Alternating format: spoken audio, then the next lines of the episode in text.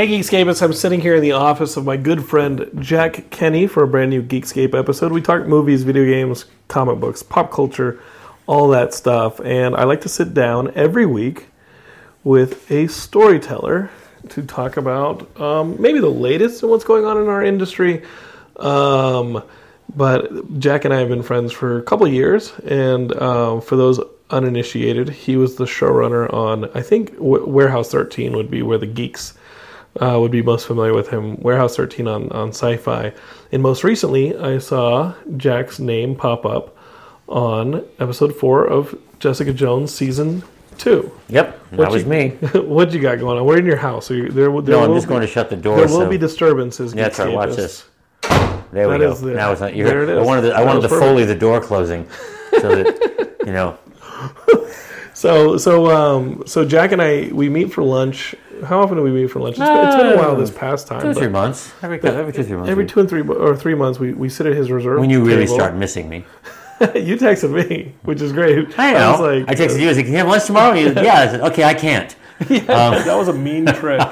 and so so Jack sorry. so Jack will text me and w- or I'll text Jack and we'll sit for lunch and catch up on what he's writing, what I'm writing, uh, and we'll talk writing, which Mm-hmm. I think is. But you you recently did some directing.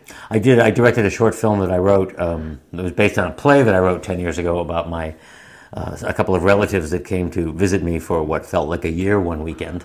Are you serious? Uh, and at the end, uh, 20 minutes in, I wanted to kill them both, um, which I'm sure no one can relate to on your audience. I'm sure nobody's ever wanted to ruthlessly murder a relative. so ten years ago, so about ten years ago, you wrote this play. Did the play ever go up? Yeah, we did it at, uh, it was, um, at the time it was called Circus Theatricals. Now it's a New American Theater. Okay. Um, this guy I went to college with, uh, went to Juilliard uh, uh, acting school with uh, Jack Stehlin. Uh, he and, and his wife Janine run this fantastic uh, um, repertory theater and school here in LA called New American Theater. They just moved to back over to the Hollywood area.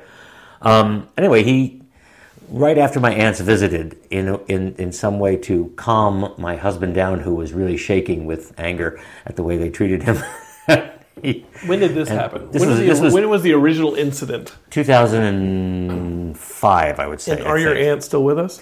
One is not, Okay, so and, you're and one won't care.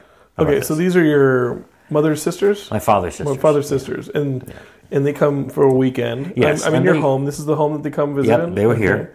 And and but you've been to my house. It's a nice. It's a three story uh, house in Los Feliz. And honestly, we pulled into the driveway, and the first thing they said was, "Ugh, I bet there's a lot of stairs in there."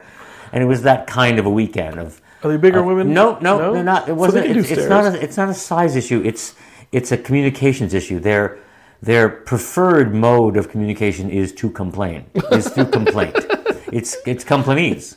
They speak complainese, and um, it's it's very. Um, it just gets exhausting after a while. Right. You know, everything is like you know they're like, why you black t-shirt and a black pair of pants? What you couldn't think of another color? I mean, everything. This is all colors. Yes, this is well. all colors. you have that argument with them. Good luck with that. It wouldn't get me very far. Um, Yeah, it would just not. It's not worth it. It's not worth going down the road. So they. I mean, you know, I, I remember Michael trying to be kind and say, so. What kind of wine would you like to? I can get some kind of wines for you. Uh, we only drink white Merlot. Mike said, um, Merlot is is red. And he said, yeah, maybe in Hollywood, Where are they from? Chicago. Okay, so they're from Chicago. Chicago, and Chicago's flat. Correct me if I'm wrong. Yeah, it's pretty flat. Hence, hence the windy city. You know. And, and, and hence them looking at a, a, a house built on a hillside. And well, they grew up on one. They grew up on one level. Yeah, They- not anticipating stairs. I think there was. I think there were stairs to the basement to their crafting room, but mostly just your driveway goes mean, up hundred feet. I know, I know. And listen, it's, but I drove them up that, and I took them to see Wicked um, down at the Pantages, and I had front row mezzanine seats for Wicked, which is you know good seats. Great. And uh, we walked in the theater, and they said, "So where are we? "Uh, Front row mezzanine. Like, Upstairs. They got an elevator? No, it's no. a it's a hundred year old theater. They got stairs. Sorry. Ugh. So it was always everything. It was a, a weekend of complaints. So in order to get over this weekend, um, I my, my, I said I said to Michael, let's just make a list of everything they said. My, my mom was with us too because she knew them. She knew them when Oh, she was younger. she was all too she, aware. she was laughing her ass off the whole time. Like I know these women. I'm just gonna say over here. I'm gonna hide over here. And so we made this long, like four page list of everything they said. Like, your toilet seat's too small. Stuff like that. the reverse not being that your ass is too No, big. no, they, uh, that would never occur to, to them. But so, uh, you know, all these complaints. And honestly, within, uh, like, within a couple hours later, my friend Jack calls and says, hey, we're doing this one act play festival, comedy play. You, you got anything? I said, you know what? Give me a couple hours. I'll call you back. And I just fashioned it into a 15 minute play of their arrival into the kitchen and the discussion that happens. And and uh, we put it up at the. It was the curtain opener for the first act, first night of the plays, and it was gangbusters. It went huge because because a I'm not a bad writer. I come up with some funny stuff, and b everybody has that experience. Right. The, to me, the most, the, the best, the most successful of anything, movie, TV, film, play, is is um, relatable experiences. Sure. And also big budget. But you know, if you can't afford the two hundred million dollars on your movie, a relatable experience will get you down the road. Right. And so I think relatable characters, people you know, people that you know, you can. So it went very well, and then. A few months ago, I think in October, my friend Braxton Molinaro, who's a young actor here in LA, um, and also a producer, he produced an album called Guns about, um, I was telling you at lunch about gun violence and guns and the guns in the country and all that sort of thing. It's a great album. He just shot his first music video on it. And, um, and so he said, I, I want to produce a, a, a short film because I need some film on myself as an actor. I'm, you know, he's been here a year and a half and he had trouble getting arrested like everybody else who's been here a year and a half. And uh, I said, sure, I've got this script um, of this guy and his two aunts. And he read it and he was, oh my God, this is great. What can we, uh, who are we going to get to play the ladies? I said, well, let me, let me poke around. And I sent it to my friend Jane Lynch, who said yes immediately. And then I sent it to, uh, I was thinking the person who would compliment her best is Kate Mulgrew, who I did Warehouse 13 with. Mm-hmm. And I sent it to Kate and I said, well, first I sent her a, no- a text saying, hey, any chance you're going to be in LA anytime in the next three or four months?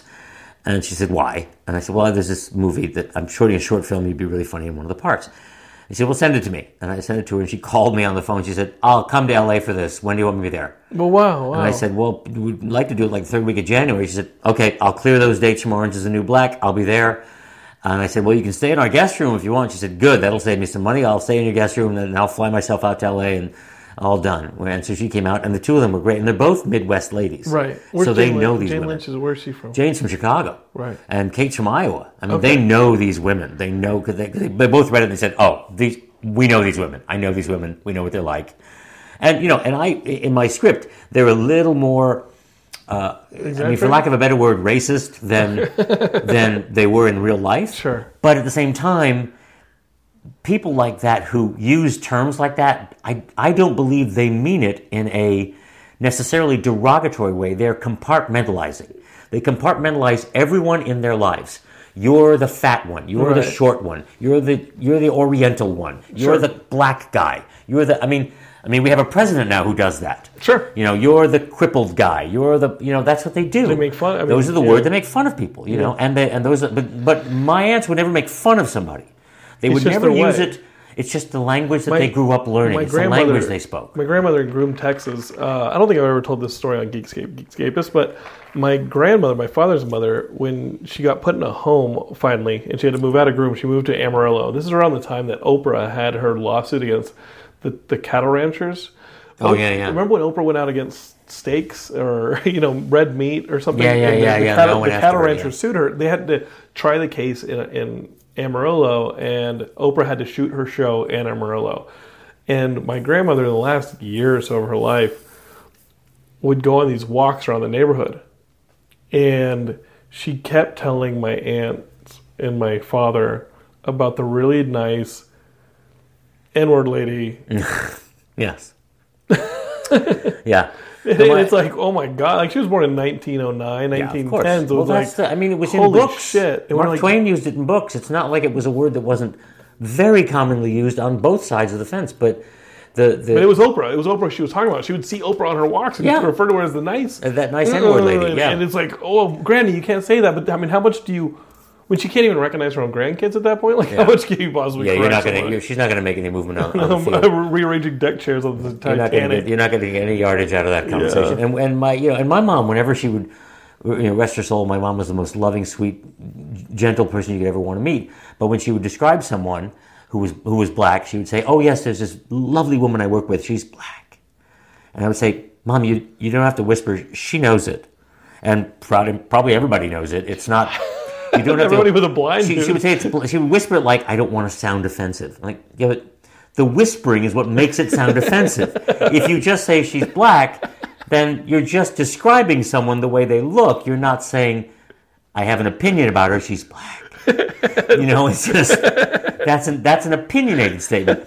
But so, but again, there's not the idea of any kind of uh, of of negative energy from in that direction Right. would never cr- cross these women's mind. Right. It's all just descriptive, like, oh yeah, you know, yes, the Jews are very good with money. Yes, th- that's it's yeah, The Jews. the Jews. yeah, everything. I mean, it's like it's it's just it's old stereotypes that haven't stopped. And listen, you see those stereotypes. We were talking before. I saw. I've been watching Queer Eye for the Straight Guy, Yeah. the new one. Those stereotypes are, you should pardon the expression, raging across that show. Right. There is one character who could not be more of a stereotyped gay man. Now, I, I don't I don't have any issue with him doing it that way. I don't like to watch it. It makes me uncomfortable. I imagine this current generation th- has their own opinion of it. I don't know, but in it, So to there's, me, there is too gay.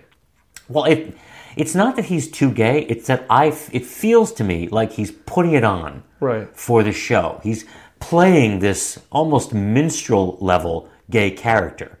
That it's a minstrel show. I always thought Will and Grace was a little bit of a minstrel show. Okay. It's you know, listen, if, if a character can walk in the door, sashay across the room, flounce onto the sofa, flip his legs up in the air and cross them and get applause and a standing ovation, that's a minstrel show. Mm. That's not a story point, that's not a joke. That's I'm laughing at how gay he is.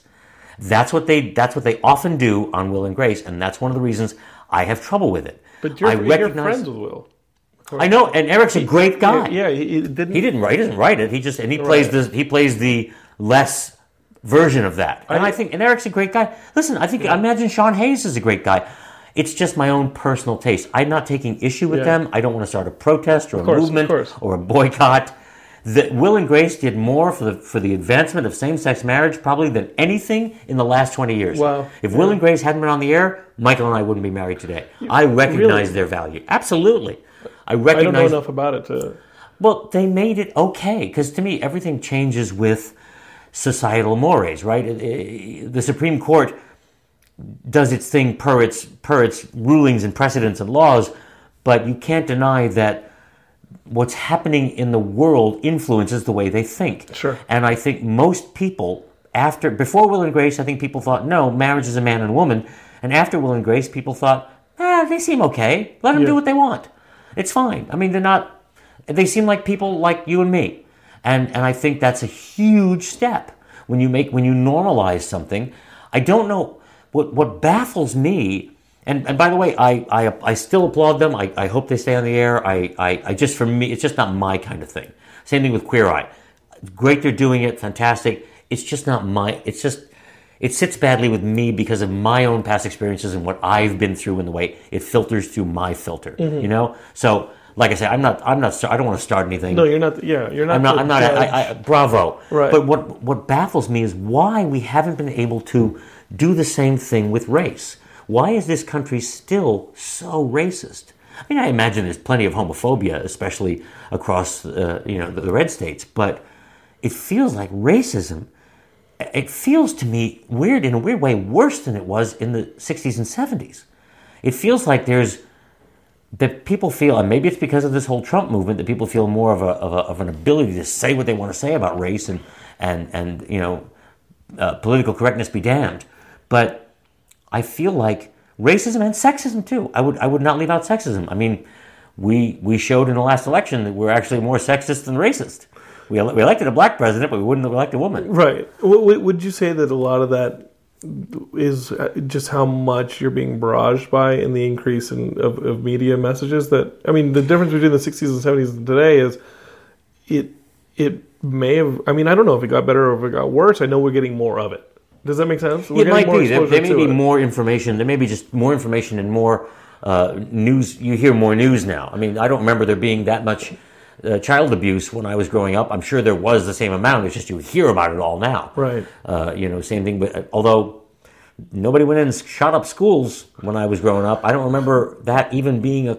I don't remember an incident. That wasn't Columbine one of the first major incidences of that Yeah. happening in this country. So things do change suddenly. I mean, that's become a thing now. You didn't have that, but you did have the the UT Tower, right? You did. You did I mean, What's the, uh, what's the UT Tower? The, University of Texas, when the guy got up there in '67 or so, and Oh, yeah, yeah, it yeah, was yeah. it shot his mom and then shot a bunch of students on the University There of were Texas. there were small, there were Right. isolated incidents like that, but it, it, there's something that feels almost normalized about it now. Mm-hmm. You know, you you know, hear a Oh, it's- newscaster it's every say, other day. We've had we have another school shooting and blah blah. Like, what? That would be that would be the UT that would be huge news. Yeah. And now it's like, oh, there it happened again. And so I think society has changed a little bit, and in some ways for the better, and in some ways for the worse. And and so, and I don't know if the information age is what I don't know if that allows people who want to do that kind of thing to find emotional support for it. Maybe maybe the fact that we have such social networking and such internet connectivity between each other, it allows somebody who wants to do something like that find others who can support his views and that he or she or hers. Right. Although I don't think there's been a single female school shooter. Um, but Right, it's just- correct. yeah, but it, but it feels to me like, and maybe you're right. Maybe it's because there's so much information out there, and there's so much uh, news that that we just hear about it more, and it feels more fa- more powerful. But I don't know. It it it feels to me like same-sex marriage made great strides very quickly, and it feels to me like civil rights and and women's rights have, in some ways, taken some steps backward, and I don't understand why. including the eight years under Obama. Um, not you- you- necessarily. You, said I mean like that's how this could feel like a regression. It feels like that way. I think we're feeling it more now because what Trump did was unleash that sort of darkness in his base. Right. He, he unleashed that kind of yeah. It's okay for me to say I hate blank. It's Right. okay for me to to you know to wear a Nazi armband if I want. Not pay taxes, right? Yeah, yeah. But but um, I think it was there during. I think it was bubbling during Obama. Maybe even because of Obama. Right. I, I'm sure there was a very virulent strain of racism happening because we had a black president, and there was a resentment because of it, and it bubbled over finally in 2016 with Trump, basically giving voice or giving you know support and credence to that kind of thinking. Not specifically, he would never he would never say that, but but Donald Trump has always been a racist. He went after the Central Park Five. His his father and he had all those problems Mm-hmm. The with, the, with apartment Yeah. apartment complexes. Not and, and I mean it's been you know, I wouldn't say that he's, you know, I, he's a racist. I'm sorry, but he's a racist. But He's- like your argument with the 60s and 70s, the platform has just gotten more accessible. well, I think Does what that make sense? Like now, there's now the whatever microphone you have is a bigger microphone. yeah, there, that is absolutely the case. And I think the 60s and 70s was the first time it felt like there could be equality. Right. There wasn't, and there was still all kinds of problems, especially in the South. But the '60s and '70s was the, the mid '60s. You know, Johnson and his and his Great Society and and passing civil rights legislation felt like the first time we were saying, "Oh, we can fix this. We can erase the shame of our country." You know, since slavery and the Civil War and, and the Jim Crow laws, we can we can start to erase a little of that shame by making strides in the other direction. It felt like for the first time that might happen, and then and then entertainment took up that that uh, baton and ran with it. Norman Lear changed the conversation, you know, by by by putting those shows on the air and by and by putting those conversations in people's living rooms that they weren't having those conversations. What kind of shows are you talking about? What- All in the Family, All the Family. Maude, Mm-hmm. The Jeffersons. Uh, one, uh, um, um, I don't remember all the names of the shows. Uh, Dynamite. What was? Uh, Oh, that I thought that. Oh man, that was not the Jeffersons. no, it was. Um, it was. Uh, Good Times. day- uh, good times. Yeah. Um, Dynamite. all those show- I mean, that was that was the first black family in the living room. Right. You know. Now Dick Van Dyke did something in the '60s that I thought was incredibly progressive. Dance with Penguins. Was that the? No, I was making a joke about Mary Poppins. Oh no no. Well, that would be progressive in a different way. But no, they did. There was an episode of Dick Van Dyke when they first brought their son home from the hospital. Okay. And and Dick was convinced that they'd switched babies in the hospital. It was a huge mistake. And he was he was he was panicking about it. And Laura kept saying, "This is our baby. Would you relax? I know this is our baby. I can feel it." He said, "No, no, no. I want to meet because and he had somehow this other couple that was there that that he had got contacted the hospital, and there was another couple there who took their home baby home at the same time. He said, "Let's just meet them. Let's meet them, and you know, we'll see. We'll see." And they came to the door, and Dick opened the door, and he just started laughing. It was a black couple. So he knew that they had the right babies. Right, and the black right. couple started laughing too because they knew what he was asking, and so it was all this. So it was really, it was the first time that not only do we have a racial issue front and center, but they were laughing about it. They Right. made fun of it on both sides. We both saw it was silly. We both enjoyed that part of our ourselves. And Captain Kirk is kissing all sorts of different colored women. Yeah, yep, that was true. But that was, Including that was the future. Right. That You was get away with an awful lot of shit in the future. Um, how much responsibility do you feel in 2016, 2017 to put those kind of social issues in your work? Because uh, we, we had a Jessica Jones special where we looked at episode, season two, and I, I believe you all wrote that season prior to this, but I mean, clearly it was bubbling. oh, we wrote we wrote season two. Jessica Jones started in June of 2016, and we we finished the script since December of 2016. So the tail end of it, the elections happened, all this stuff. But you guys were uh, before the Me Too movement, all that stuff. And Yeah. there's a ton of stuff in Jessica Jones season two where Well, some some guy calls her a bitch or calls her something, Yeah. and she stops and she's like, "I'm going to smash your head against the mirror." Well, that You was what I always mean? our, you know, our interpretation of the character was that she was incredibly powerful, incredibly strong, uh, not just as a superhero, but just as a woman, and that Sure. she would not take any shit from anybody. None of them would. None of the female characters on the show did. Carrie-Anne Moss didn't. Um, I mean, a, a big lesbian character, a big open lesbian character that didn't take shit from anybody. Powerful, rich, um, incredibly good at her job. I mean, that was another character. Trish, again, trying to be way more than just a radio talk show host about social issues. She starts to become Hellcat. It Yeah. feels like in the middle Yeah. of this. So, so it's always been a show that embraced and and forwarded the notion of strong, powerful, smart women who can run the world and run their world as easily as male characters. Mm-hmm. The male characters, if anything, with the the, the the the sidekicks and the bad guys and the you know lower levels. I don't think there is a strong.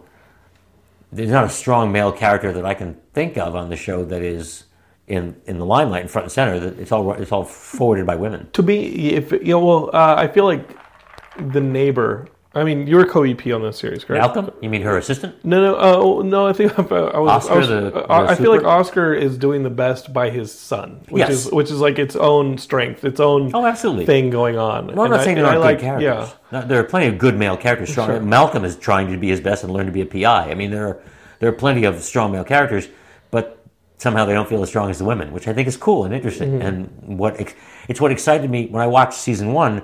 It's what made me interested in doing the show and becoming involved with the show. Is I loved that take on the world. I mean, I it's one of the reasons I made um, H.G. Wells a woman in Warehouse 13 because it felt to me like let's shake it up. Let's shake up history a little bit. There's no, I mean, you know, we had a, we had a very logical past for that character, and and uh, you know we were trying to spin it off into a series, uh, HG, and, and That's to, cool. to make her 18 an 1895 sort of New York City Sherlock Holmes. Uh-huh. She teamed up with a with a um, uh, an ex New York City cop who got fed up with the corruption of the New York City Police Department in the 1890s, and um, and her she and him were going to solve crimes. And our big bad for season one was uh, Thomas Edison. Did you see the? Have you seen the photo of Mark Twain with with Tesla? Oh yeah, I have. I And think I have like seen that that's a, like that felt like a series to me. That there's an actual historic photo of yeah. Tesla with Mark Twain, and I was like, what adventures did they? What mysteries did they solve? I think if Houdini and Doyle had been successful, we'd be able to do Twain and Tesla. Yeah, there is a there, there was a show, wasn't there, recently where it was Harry Houdini and Arthur Conan Doyle Yeah, teaming up, Yeah, Houdini and Doyle. I and it didn't was- do well. I didn't see it. I, I don't. I don't know anything about it. It's You're a cool the idea. problem. You were part of the problem. Yeah. Who knows? But it's it's. Uh, um, I we were ABC wanted to do HG, Mm-hmm. and they wanted, but they wanted us to get a British partner uh, to, to produce it with us. And it would have been a expensive. spin-off from a sci-fi channel show. Um, it, not a spin-off per se. It would have been. It was a whole new take on the character. So you so you were jazzed about H.G. Wells whenever you did Warehouse 13, and were like, I got a million more stories I can take Yeah, this. yeah, we had a lot of good, cool stories for Mm-hmm. her, and but we could not get a British broadcaster on board. We went to all four of them, and they all said no for various reasons. And we had a we had ABC. was the network? ABC. yeah. ABC said you're on the air. If you get a British partner, you're on the air for, for ten episodes this summer, and uh, they we just couldn't get them. And I think they would never admit this, but I think they didn't like us making their H.G. Wells a woman. I think it was like, no, you're you're fucking with our history. He's one of our heroes. You're not going to make him a woman. That's You- you- Britain.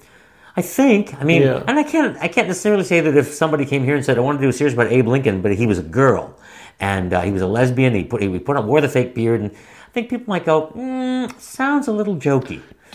Yeah, I mean, uh, do I mean, I know that the Broccolis are the are the Broccolis, but with something like uh, a franchise which I uh, Geekscape, as you know, how I think it's a it's a dead deadish franchise to me is the the James Bond franchise. A black James Bond with like an Idris Elba and something like that, like something that would reinvigorate Sure. Bond. Absolutely. Do you think that, that there is a similar protection? I no, I don't Because I, I know the because- Broccoli's own it. I know it's like it's like a family that owns James Bond, but Right. But I think if you made it today, it would not be an issue. I think my issue was my I was saying that that I, I was I was screwing with the with the gender of their of their revered of one of their most revered uh, writers. sure. And you know, I think if I'd said Dickens was a was a woman, I'd had the same problem. I think that they're saying you're screwing with our history. I don't know that it's necessarily a misogynist attitude. I don't think they didn't like it because it was a woman. I think they didn't like it because I changed it. Right. And but I don't think I think you could recognize doing that with Bond because Bond was always of his time. And I think to say that James Bond today was a black man, absolutely, why not? Because that's very much of his time. Because I'm sure there are black agents in the in the service uh, in England. I don't Sure. think there'd be an issue with it. But there weren't any. Well, there were famous female writers. Absolutely. Maybe if I'd done, you know, uh, Shelley, it would have been different. Yeah. Um, you know, was but- Mary Shelley popular before the before her? You know, you- with all those authors, you have to think of like them potentially only being famous after post mortem. Yeah. So like, probably. I don't know. You think Shelley was popular upon publishing? I think it was from from what I remember reading about it. It was a very successful novel when it came out. Beatrix Potter, female? Uh, is that a dude with a name like Beatrix in Britain? You never I tell if think it's a Beatrix dude or Potter not. was a was a woman. Like now now we had an, we had an artifact from Beatrix Potter on her tea set. I think it's a woman. Beatrix Potter's tea set wasn't that it? I I have to look it up. Does Now that make to look sense? it up. Though? I- I'm sorry. I'm starting to think about the Yeah. other potential characters that. But, but the thing with H.G. Wells is it's sci-fi. Yeah, well, it Yeah. the thing that, that appealed to me about it is we were saying that here's this woman who has the who has this brilliant mind for science fiction, for invention, for for imagining the future, and and in this world of Victorian England, she would never get the time of day. So she uses her brother as a front mm-hmm. to you know publish her stories, and yes, you'll be the face of H.G. Wells. That's fine. I just want to have the adventures and write about them. And she was okay with just living the life, while Charles, her brother, did the actual publishing. It was and, the H.G. Wells we yes, know. he went to the cocktail parties and smiled and nodded and said, "Yes, thank you very much, thank you very much." And she was out there having the adventures, and she was fine with that setup. Uh, That's and a I cool a idea whole for a series. I had a whole backstory planned of when H.G. Wells, when she was a child, broke her leg because actually H.G. Wells, when he was a child, broke his leg and he was bedridden for a year, and that's when he started thinking of all this stuff. And we had a relationship with her and Charles, where Charles took care of her, and we, we had a whole big, huge backstory plan that we'd see flashbacks of it and stuff. And and um, no, is it, it, it? And someday, it, listen, it's still timely. I'll be able to get it on the air eventually. I hope. I think it's a cool idea. When you um, were a kid, were, were you into all that stuff? I mean, No, about- not at all. like wh- when you grew up, like what were you into? We were playing cops and robbers in the woods. I mean, when I was a kid, you know, You wanted to be an actor. I did. I wanted to be an actor. I wanted to be a comedian, a comic actor, not a comedian, but a comic actor. I wanted to be Groucho Marx, W.C. Fields. You know, that that those are my heroes. Those were generations before you, though. Like, the, Yeah, like, but still, that's what was on TV. I watched the Marx Brothers on TV. I watched W.C. Fields movies on TV. I, wa- I mean, remember when I grew up, there was no VHS. There was no movies on demand. You watched what was on when it was on. So you kept a close eye on the TV guide. And when you saw a Marx Brothers movie, when I saw a Marx Brothers movie coming on, I made sure I was awake and in front of a TV set when it came on. Same thing with Fields or Buster Keaton or um, Chaplin. I was like, eh, I could take or leave Chaplin. He was fine, but it felt a little. He felt almost acrobatic to me. I never. I always felt like Chaplin's stories never wrapped up sat in a satisfying manner. I felt like like Keaton was always the guy who, by the end of the movie, every loose end was going to be tied up. But you have something like the you know with I just remember watching the end of the Gold Rush, Mm-hmm. and the guy the, the the criminal murders a police officer, Yeah, and that's the last you see of him. yeah. You never the, the bad guy never gets his comeuppance at the end of the gold rush, and you realize that in the the Chaplin verse, Yeah. there's some police killer like wandering around somewhere, and Charlie Chaplin's just in there like like slurping, shoot like like It was a simpler time. yeah. I was like, what are you doing? You're playing with potatoes? Yeah. Like well, because because the, the wisdom in the moment was people are more interested to see what happens to Charlie Chaplin than anybody else. Right. So follow his character and his character only, and don't worry about anybody else in the movie. And there was no such thing as thought of a sequel or a continuation or that that world existed beyond that movie. But uh, um, Those are Yeah, your was- heroes. Yeah. Yeah, I, I mean Chaplin. I, I recognize the genius of Chaplin, of course, but it's he was never just just never. I just never connected with Chaplin the way I did with Groucho and and uh, and. C. Fields and and uh, Abbott Costello, even Laurel and Hardy. Laurel and Hardy to me were. I would watch. You know, there's there's a mo- there's a movie. I don't remember the name of the movie, but there's a there's a tickling sequence where this woman is trying to get this deed, deed out of Stan Laurel's pocket, and the only way she can get to it is tickling him, and it is impossible not to watch that scene without laughing because Stan Laurel's laughter is just infectious. He's just and he's just all over the place. And it's, Right. and it's just the simplicity of those characters. There's a little dance that he and, and he and Ollie do out in front of a saloon in one movie that you just can't take your eyes off of. But um, yeah, they were my heroes, and I and I was just sort of enamored of them. I wasn't into history at all. I mean, I liked history in school. I was very interested in that element of it, and I, I, I found that fascinating. But I didn't really, I didn't read comic books. But then, no, very few of my friends did. We all played outside all day. Mm-hmm. I mean, you get up, you get up Saturday morning, eight o'clock, and you head out. Right. You know, and you're out for the day.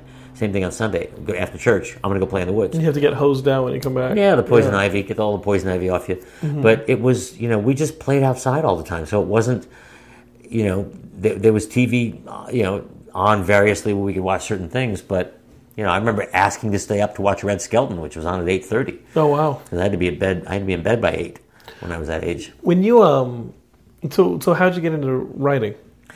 Um, I was, uh, I, well, I'd always, the way I got my first writing job, Because it didn't sound. All I'm saying is, it didn't sound like you grew up reading a lot of the stories or this and that. I Yeah. read. I read about the same amount that every kid in- read in the '60s. Um, I read the. I read the stuff we were supposed to read, and I read some other stuff. My father. I never read as much as as much as my father wanted me to read because he was always on me. Why don't you read more? You, you know, sit in front of that idiot box all day.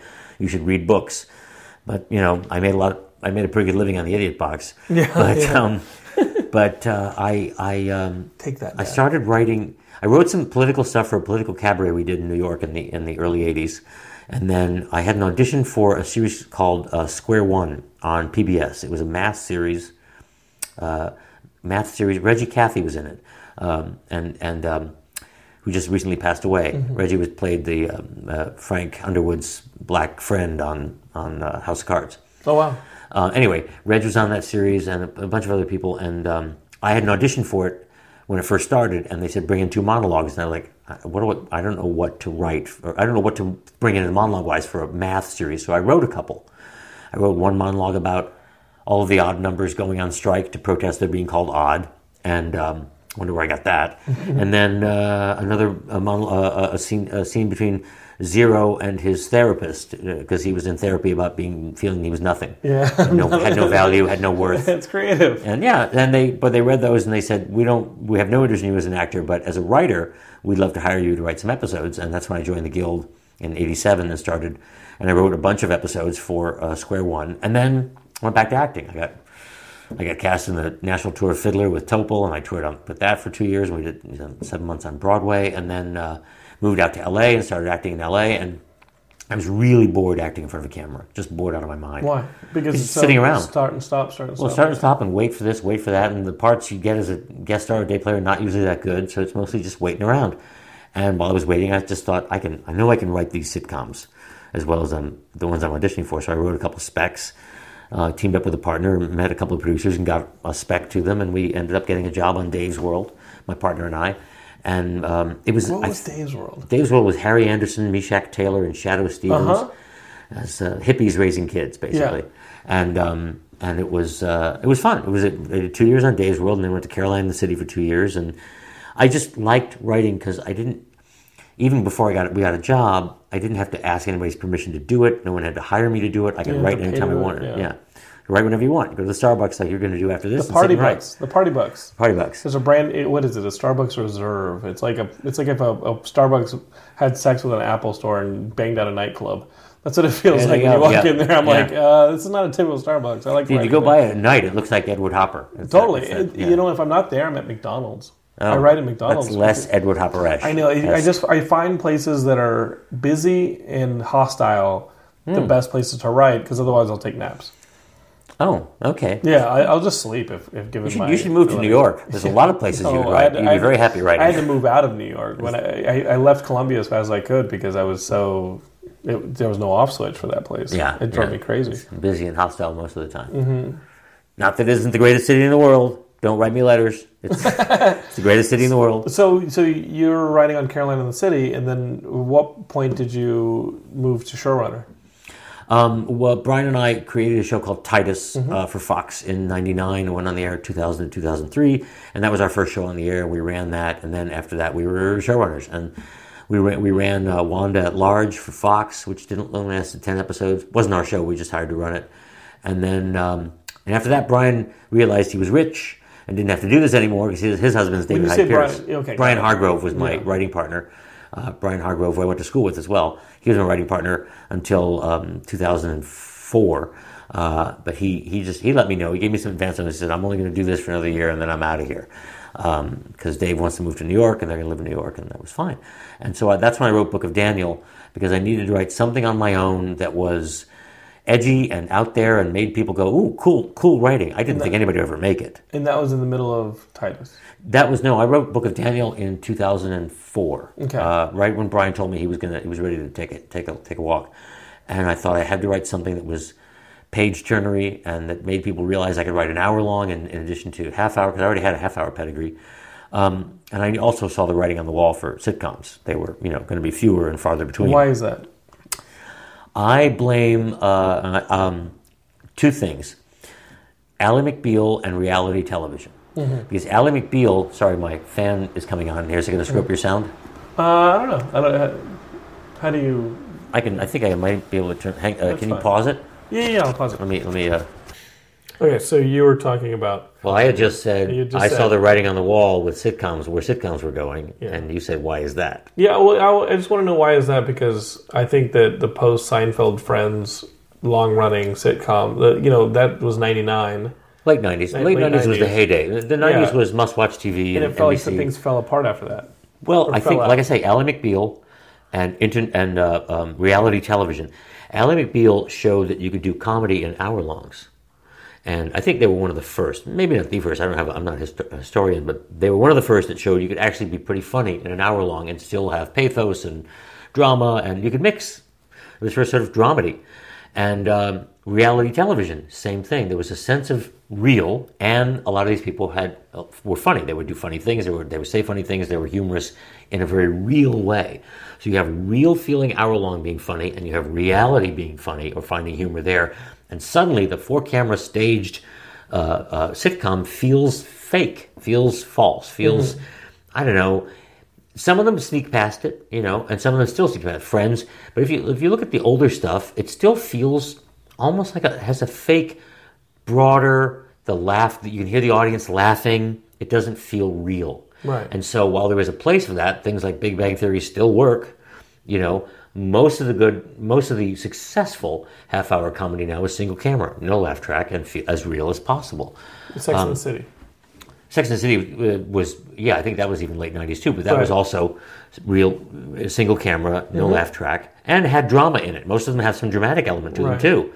Um, so really, the difference between the difference came between there used to be hour longs and sitcoms. Now the difference is hour longs and half hours.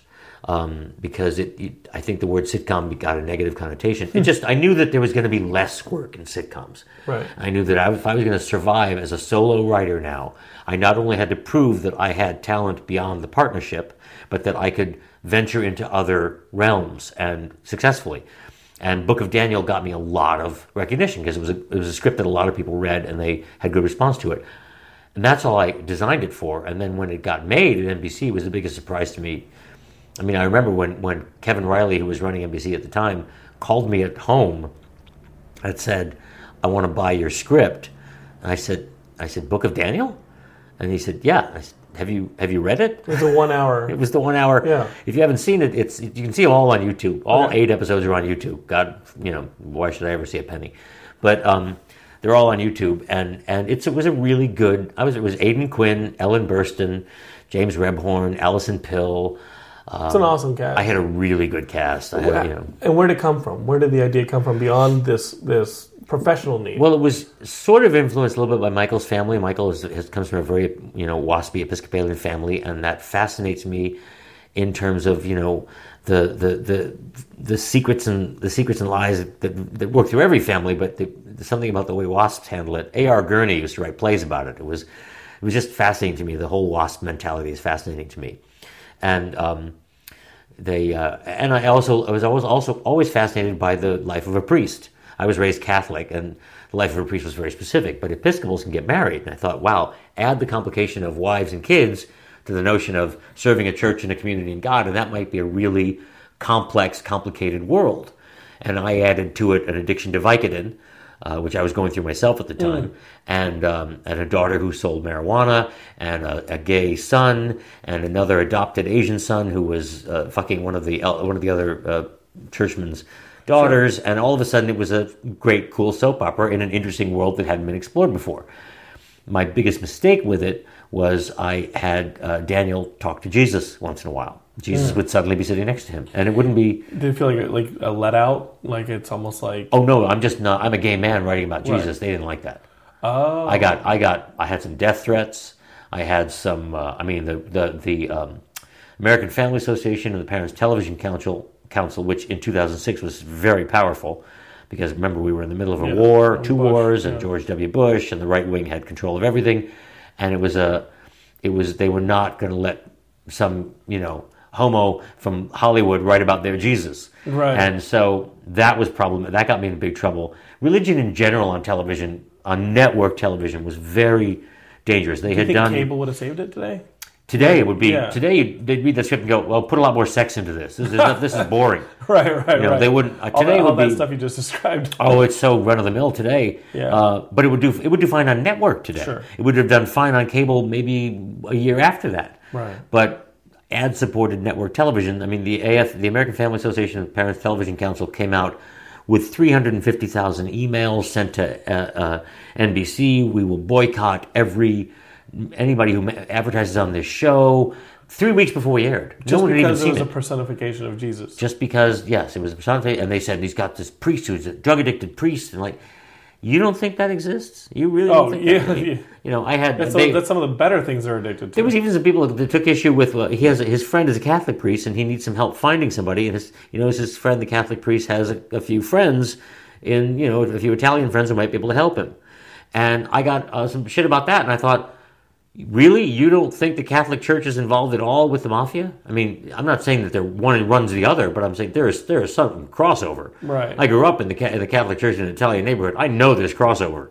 I've seen it, and we've all read about it. And I, and I thought, do you want me to write about the real scandal of the Catholic Church? Would that make you feel better? Yeah. The one that's actually in the papers? No, you probably don't want that on TV. So why don't you just back off? And um, the Catholics left me alone, but but the the real born agains and the fundamentalists came after me big time. I had there was a lot of Christian support for the show too. Don't let me. I don't want to give the wrong impression.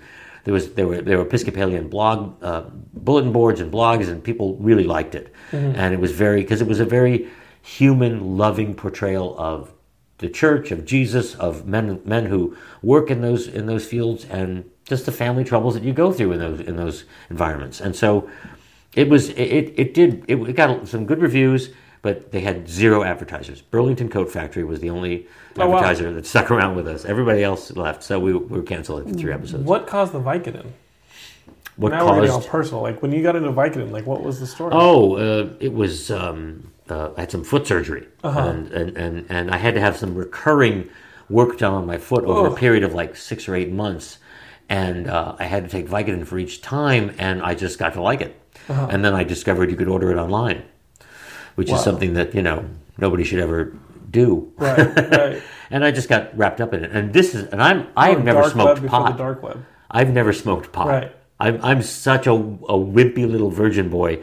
I, you know, I, I, I drink once in a while. I have a drink. It doesn't do anything. I'm like, I can put down a drink easily.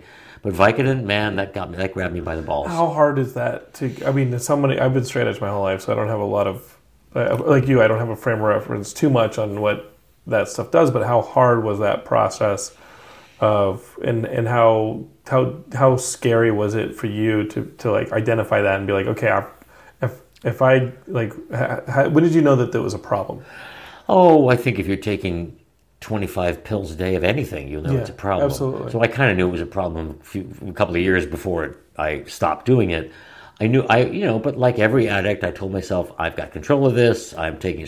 I even I even made sure that I didn't drink while I was taking Vicodin because you're not supposed to mix alcohol with acetaminophen. Sure. Because it's very dangerous for you. Now I was very careful about my the way I handled my drugs, and um, and and I was I just I knew that it was wrong. I knew mm. that it was bad for me. I knew that I shouldn't be doing it but the feeling made it worth it because it's just you feeling of euphoria. For me, some people can't take Vicodin at all; they hate it. They hate the way it makes them feel. Um, I loved it, and and so um, when I got back from doing Book of Daniel, I finally realized I have to stop doing this stuff. Uh, I have to get off this stuff. So I went to AA, and AA really uh, gave me a terrific roadmap, not just for why was I taking Vicodin? Why did I feel like I needed that extra help, and where what was missing, and how could I find that help, that support somewhere else? but also it gives you such a great roadmap for living. I don't know why they don't teach the 12 steps in elementary school. Right. Because it's just about taking responsibility, trying to do well, being of service wherever you can be. If somebody asks you for help, you say yes. I mean, it's not, these are not earth shattering new concepts that we don't know about. It's the golden rule. My friend, uh, a friend of mine, uh, I, I, would put these, you know, as, as I've gone through like my divorce and my rewiring of my brain through meditation and, and books, books, books, I uh, I started to tell my students this thing that I was telling myself was that it's just progress, not perfection, right? Like yeah, aim for progress, not perfection. Yep. And a friend of mine came up to me and said, "Are you an AA?" Yeah, that's an and I was like, "Well," and I was like, he goes, "That's that's like the founder of AA says that." Yeah, and, and I don't thing. know where I had heard it. I just remembered that I had started to say it to myself, be like, "All right, dude, like you don't have to be perfect because you." But it's almost like the rule, like uh, the the idea I give to friends who have you have those friends who want to write and they don't know how to write da, da, da, and I say hey just write two shitty pages a day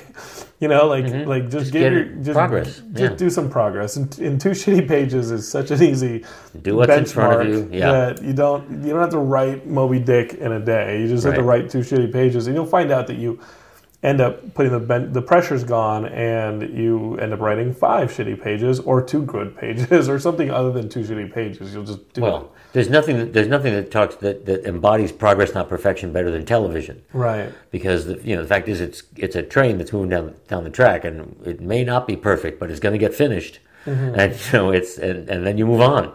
So it's just in terms of getting things going. But progress not perfection uh, keep your side of the street clean. Don't mm-hmm. worry about the other side all that kind of thing comes comes out of AA, and I wish they taught it everywhere. Where where do you um, where have you seen missed opportunities or compromises where you're like, oh, that that could have gone out of the park. Like I got to hit that one out of the park, hmm. and for various reasons. The, either the either you saw it as a failing, and, and at what point did, did it, like a, a, a perceived failure turn into a good thing? Does that make sense? Um, yeah, I think so. I, I, I mean, I, I have to say, I don't really much think about things when they're over. Sure. I tend to move on pretty quickly. I stay in touch with people from my childhood, and and I, you know I always and of course you look back at things and I wish, you know, I think is there something I could have done with Titus to keep Christopher from boiling over, and is there some because he was the show, Christopher Titus. Yeah, he yeah. was he sort of lived in anger at the time, and I mean, I haven't seen him in years. I don't know what he's like now today, but he and he recognizes this. He's talked about it in his one man shows about how he kind of brought down the show almost single handedly. How many seasons have you? Uh, two and a half, 54 episodes. And you want to get a hundred the, the gold. hundred that was then. These days, fifty four episodes, we'd be in syndication and all over the, all over iTunes oh, if, it, if it was today. But they won't sell it.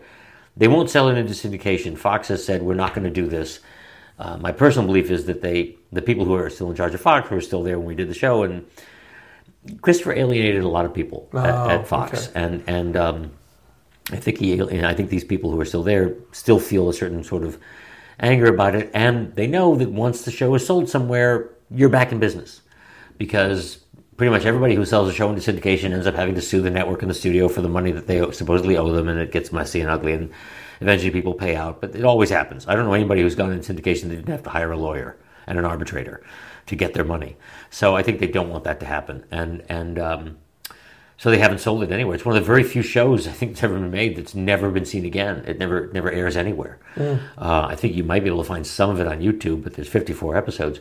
But you know, he just he was you know he was dealing with issues from his childhood and stuff, and and uh, and uh, I just I just don't know if there was anything else I could have said to him to make him just stop and, and stop saying bad things about the network president and stop insisting it be his way or the highway, but sort of get on board and you know row with the rest of us. But I, I don't think there is. Honestly, I don't think there is anything I could have said. I think I tried every version of something I could have tried.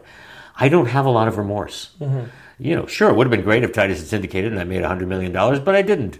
And right. and but I don't I don't think I don't think back on things, and and to me. Um, I don't think. But same thing with failures. Yeah, well, yeah. That's why I ask if if they were perceived and then they turned into something that. Well, I think the Book of Daniel was probably perceived as a failure. It only aired three episodes. We made eight, and they canceled it after four. Okay. And uh, I suppose that perception of that was, was a failure, but I never looked at it that way.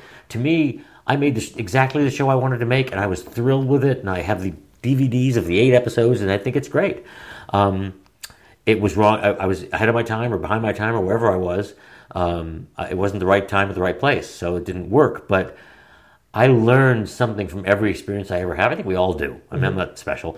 We all learn something from every, if we allow ourselves to be open to that possibility rather than resenting it. I don't resent any of the stuff that went down with Titus. I think at the time I was pissed, but I don't resent. I wouldn't want to go. I don't want to go back. If somebody said, "Let's reboot Titus," I would say, "No, you can do that without me. I'm not gonna. Yeah. I'm not gonna go down that road again because right. it was too painful." But, but uh, I don't resent. I don't have any resentments about it. I, you know, it came. It did. I, I had a great time. I had, I had a really great time. I mean, I, I pretty much have a great time. Pretty, pretty much whatever I'm doing, I, I find something to enjoy. That doesn't mean I don't bitch about it. Um, I, you know, I'm just as crabby as the next person. I can find something negative to say about anything, just like anybody else can. Someone's going to end up making a short film about you. yes, that's fine. Go ahead. But uh, you know, I, I, am my I am my father's son. Uh, although my actually my dad was never like that. But his sisters, I would say, well, they lived, they lived at home with their parents their whole lives. They never left oh, the house. Wow. Yeah, they stayed there the whole time. He, I have a feeling, I, I'm quite certain there was some dysfunction in that family. I don't know the specifics of it, but for for the three girls, there were three girls at the time. One girl in, in her 40s finally got married, but the other two stayed at home until, well, I mean, one of them just passed away. It's like Cinderella's sisters. Yeah, they just stayed at the house. They never left home. So that's got to fuck with you. I mean, that's yeah. got to that's got to take you to a certain direction. And uh, but my, you know, all the boys joined the Navy when they were 18, and they left the house, and they became their own people. Right. Um, uh, and my dad was my dad never. I don't. He would. Com- the only time I ever heard my dad complain was in traffic. He hated traffic, and I got that from him in spades and uh, but I he hated he hated being caught in traffic. He hated idiot drivers, and he would say so. But the rest of it, I, I rarely heard him complain about work, except if it was just exhausting.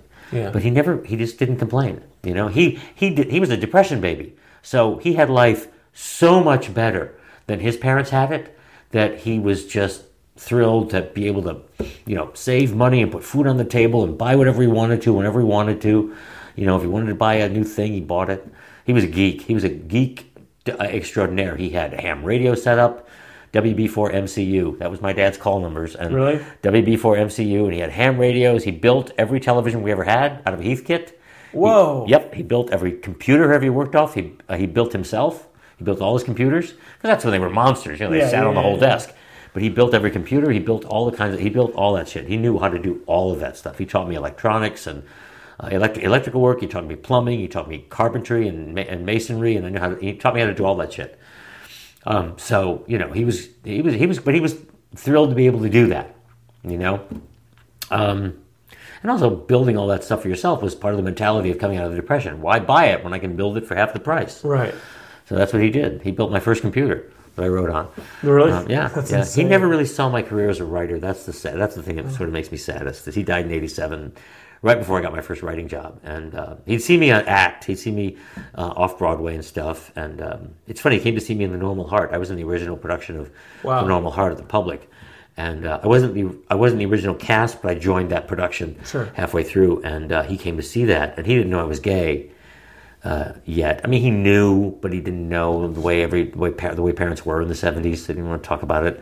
Um, and uh, but he said he after that play, he said, "Wow, you, that's the first time you really got into their heads. That was really, I really never got into their heads that way.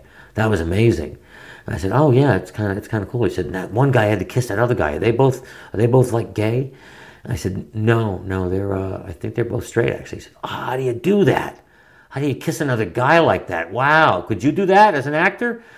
I said, yeah, I could probably do that. you know, like How, how did you ultimately let your dad know? uh, we never had the talk. By the time, by the time I was comfortable enough with who I was Uh-huh. in the '80s, uh, you know, AIDS was out there in, in full force, and people were shit out of dying. It would, and he was already having chest pains, and I'm like, I'm not going to play that scenario. I'm not going to make his life more stressful. Right. It's fine. He, you know, we never talked. He knew Michael was my best friend and roommate because I met Michael in '82. My dad died in '87, Okay. so he knew because Michael was always around. He's kept his roommate a long time. Well, he actually said to me when I got into Juilliard in 1978, he said, "Just do me two favors. Don't change your name because it was the same as his, Jack Kenny." And he said, "And don't be gay." Now, Hmm. I I don't think any father tells a son he thinks is straight not to be gay. Oh, you yeah, okay? You know, you just don't. Why would it occur to you? Yeah, yeah. My, my father never No, never said your that. father's not going to say that to a straight kid. Hey, don't be gay. Like what? What are you talking about? yeah. Okay. you know so so i think he knew i think he was trying to save me the pain because all that anybody knew about homosexuals in the 70s was drag Yeah. and jail and you get beat up. yeah get beat up go to jail get a miserable painful life and, then they added a and then, disease and then you add and then you die of AIDS. Yeah. and that was all they knew there was no role models there was no will and grace there was no anything there was no magazines there was no ad, i mean there might have been an advocate but it was localized and tiny that was the new york native was the new york gay paper but that didn't make it outside of the village i And mean now I see what you're saying about Will and Grace. huge, Yeah. huge for a kid to grow up. For me to grow up, when I was in high school, the only gay images, the only gay adjacent images I had were Paul Lynde on Hollywood Squares Yeah. and Liberace, and maybe Charles Nelson Reilly because they were kind of broad. Right. But that was it. Those were the only possible images, and the rest were people got arrested, you know, put into jail, arrested at rest stops, shit like like invisible. that. Yeah, completely invisible. yeah. I mean, you know, the the the, the there was a joke once. The diff, the, the difference between uh, being black and being gay was it, it was it was harder to explain to your parents. That, you, oh, no no no black kid had to had to uh, come out to his parents that he was black. You know that your Yeah. parents are already on board, Yeah. but gay was like you know, and so we hid uh, like nobody's business. I tried. I wanted to kill myself at 15. I put Oh my a knife God. to my wrist because I knew Jesus was crying every time I had a thought. And I mean, it was just, and there were no images. To grow up watching Will and Grace, it would have been, I mean, and to see our parents watch it and go, hey, that's okay, it's cool, they're fun, they're friends, they're cool.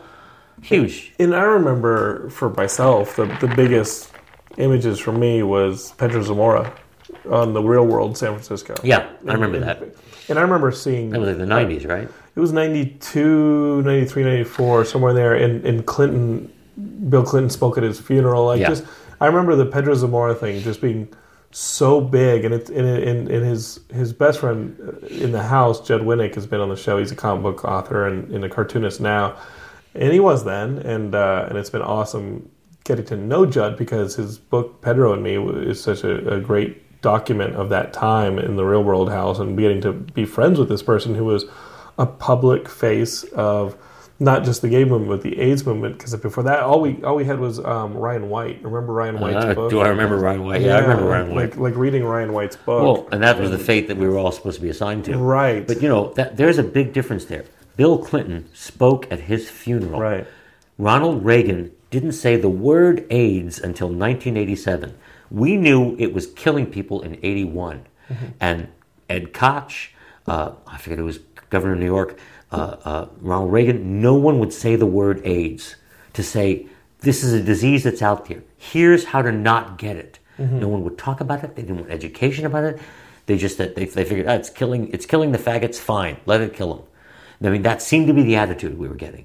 And, and I don't think it was until Ronald Reagan's friend, Rock Hudson, died of it that Right. it first came into his own. Maybe I should do something because nothing. I mean, you know, it was so. I, I consign the deaths of hundreds of thousands of people to Ronald Reagan. If he had absolutely I spoken mean, up, that's an outbreak if he had spoken up in '83, the number of people who would have gone, "Oh, oh, that's how it's."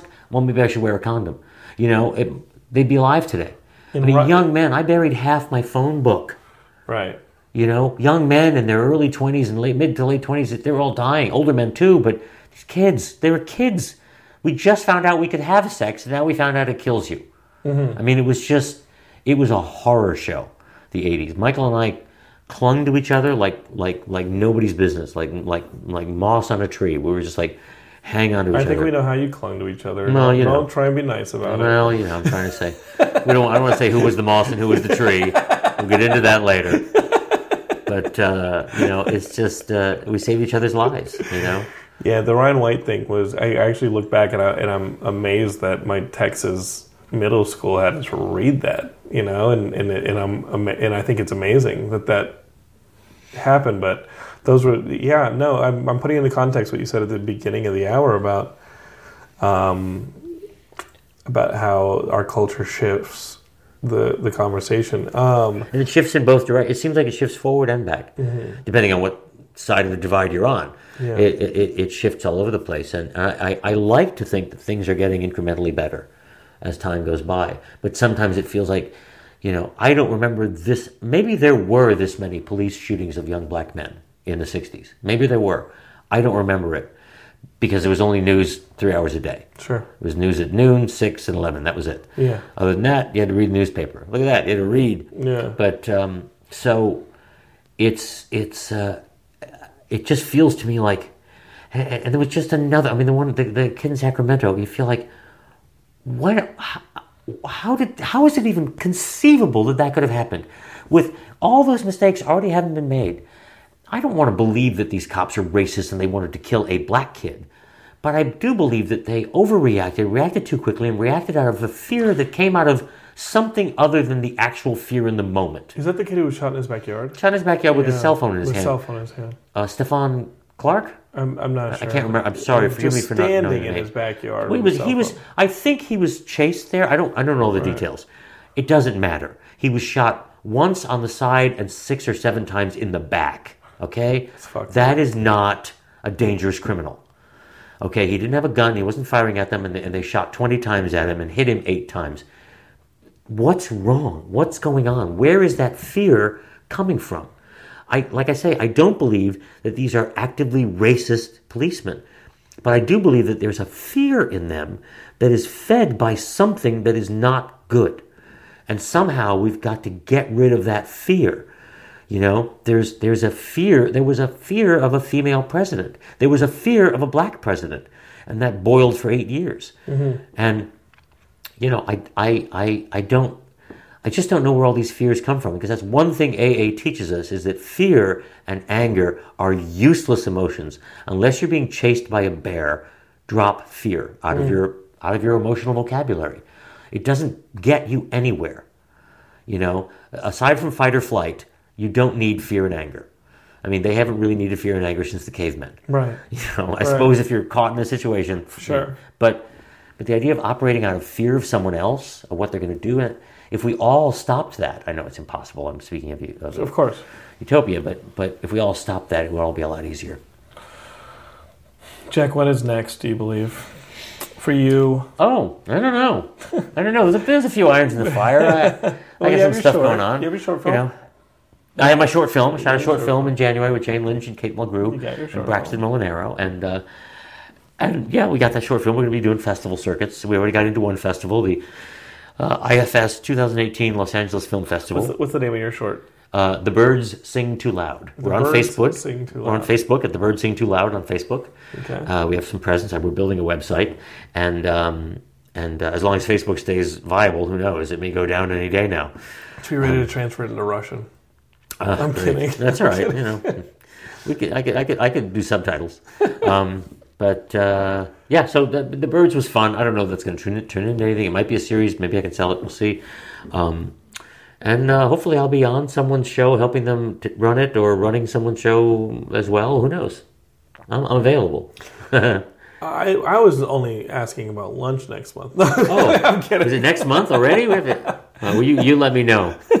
Geekscapists, uh, we love you. We've been keeping this thing going for, I guess I've been podcasting 12 years now. Um, and hanging out with folks like Jack definitely makes it worth it. Um, you can find him online. You're on Twitter and all that. I'm on Twitter, but I don't I don't tweet much because it's Right. just too much sort of anger and fear and, Sure. and, and, and fury that comes at you on Twitter. I'm on I'm on Facebook. Uh, I'm not really I don't know. You feel I'm at at Bumpy Night on Twitter. If somebody really wants to reach me, I check it once in a while at Bumpy Night on, at Twitter. And um, but mostly I kind of just sort of keep to myself. I find that mentally healthier. Well, you'll be hearing whatever Jack does. You'll hear it through us. Yeah. Over here at Geekscape because I this is what we do. Uh, we love you, Geekscapists. Um, stay tuned for another episode next week. Uh, over and out.